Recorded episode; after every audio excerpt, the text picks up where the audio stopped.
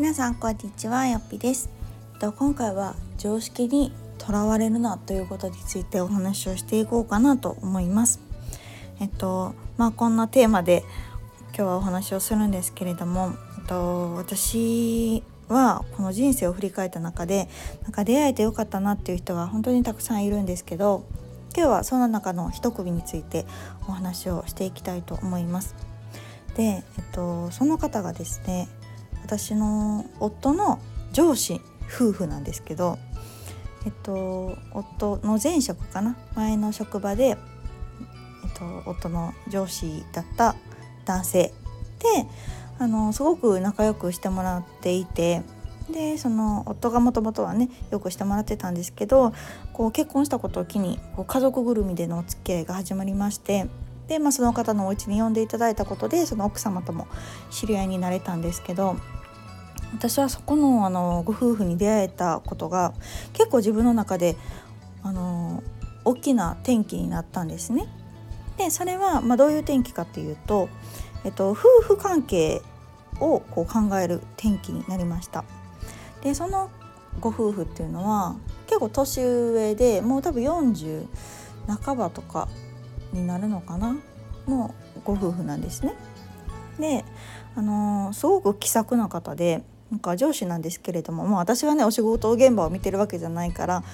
すっごくできる方らしいんですけどでも普段はその、まあ、そういう感じも出さずすごくフランクにあのお付き合いをしてくださってる方ででそのご家庭にお招きいただいた時にもうね奥様の料理がお上手すぎて なんだろうなめちゃくちゃ凝ってるっていうわけじゃないのにどれも美味しくてどれもなんか私も作れそうって思わせてくれるあのお料理なんですね。ですごくこうおもてなしに長けているご夫婦で、まあ、その奥様の作られる料理もそうなんだけれども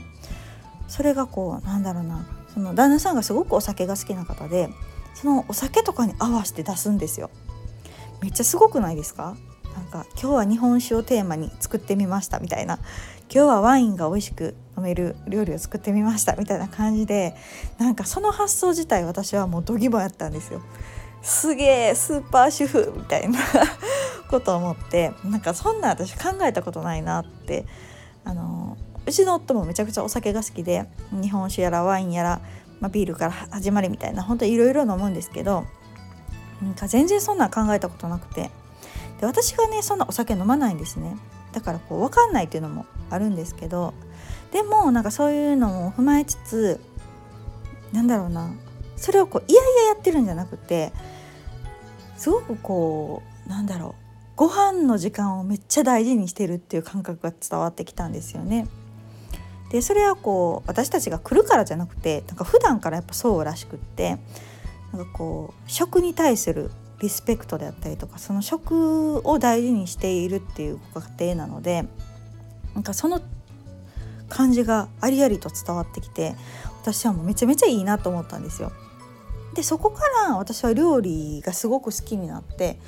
なんかもともとこう同棲するまで全く作ったことなくてで同棲してからも仕事が忙しかったのでまともに作れなかったんですね。で仕事を辞めて専業主婦になってからやっとこう料理を作るようになったんですけどでもそれでも何やろ。別にこだわりとかはそこまでなくってなんとなく定番のものあるじゃないですか。ハンバーグオムライスカレーみたいな。なんかそんなんやったんですけどでもそのご夫婦に出会ってからですねああ食べるものってめっちゃ大事やなって思うようになってやっぱりこう食事に気を使っていこうって思うようになりました。なのであの教えてもらったらでもねほとんどクックパッドらしいんですよ。で私もクックパッドも有料会員も何年も入っててめちゃめちゃ愛用してるんですけどだからこうどれも難しくないのに凝ったように見える料理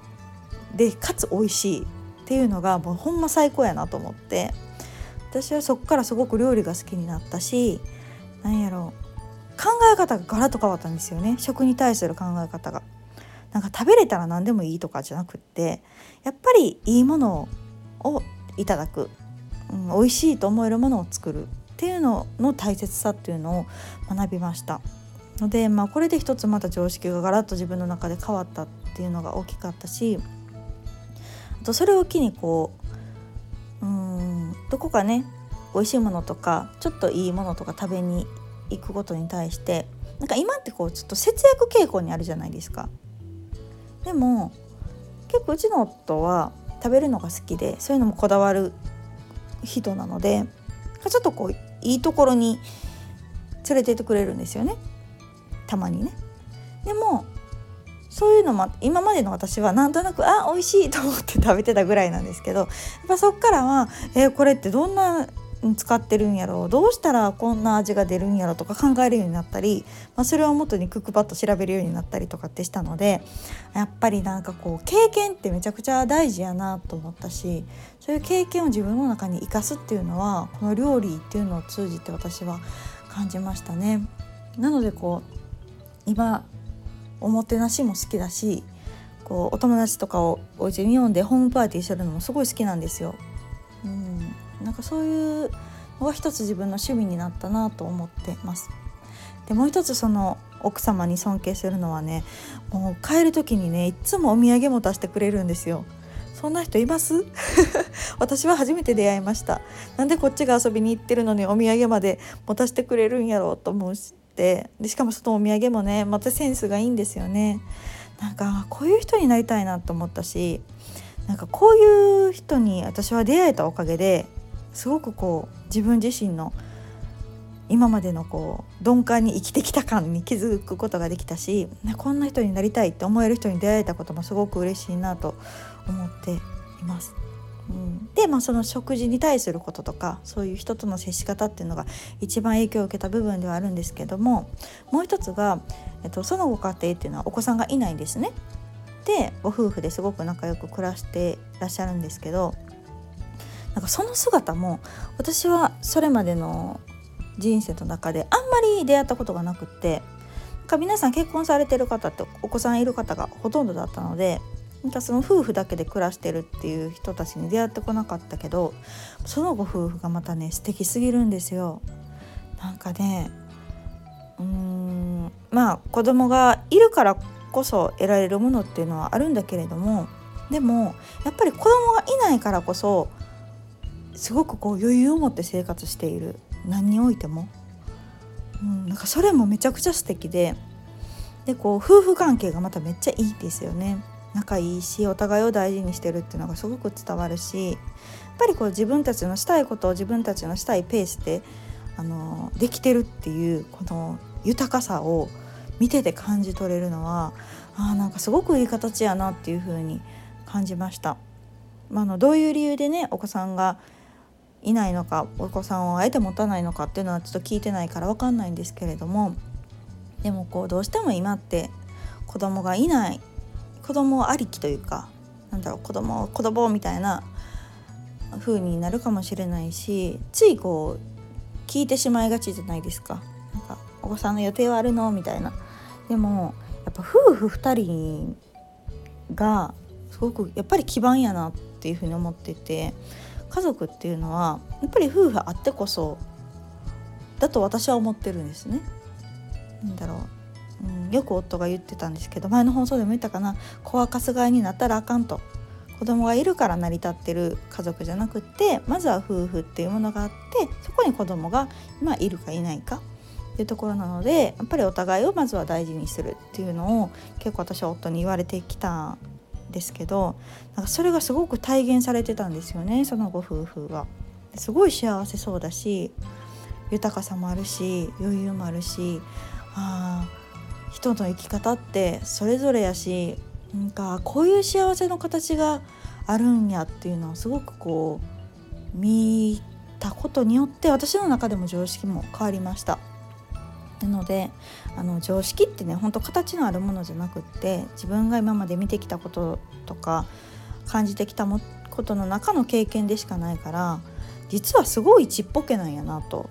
すごい視野の狭い話でもっとそういう別の視点を持ったりとかそういう自分と違う環境の人に出会うことによってなんかその今まで自分の中で凝り固まってた常識って簡単に崩れるんやなっていうのを感じました。のでうんなんかそういうちょっとねいいものを食べに行くとかもそうやし自分とちょっと違った環境の人と出会うっていうことによってなんか自分の暮らしとかも変化するし影響を受ける部分も全然違ったりするのでなんか人との出会いって財産やなっていうのをすごく感じておりますので、えっと、今回はそういう私が今まで振り返った中でね出会ってよかったなっていうご夫婦のお話をさせていただきました。皆さんの中にもきっとそういう人がいるのかなと思いますが、えっと、そういう人との出会いを大事になんかしていける人生がいいですよね。はい、というわけでまた次回の放送をお楽しみに。さよなら。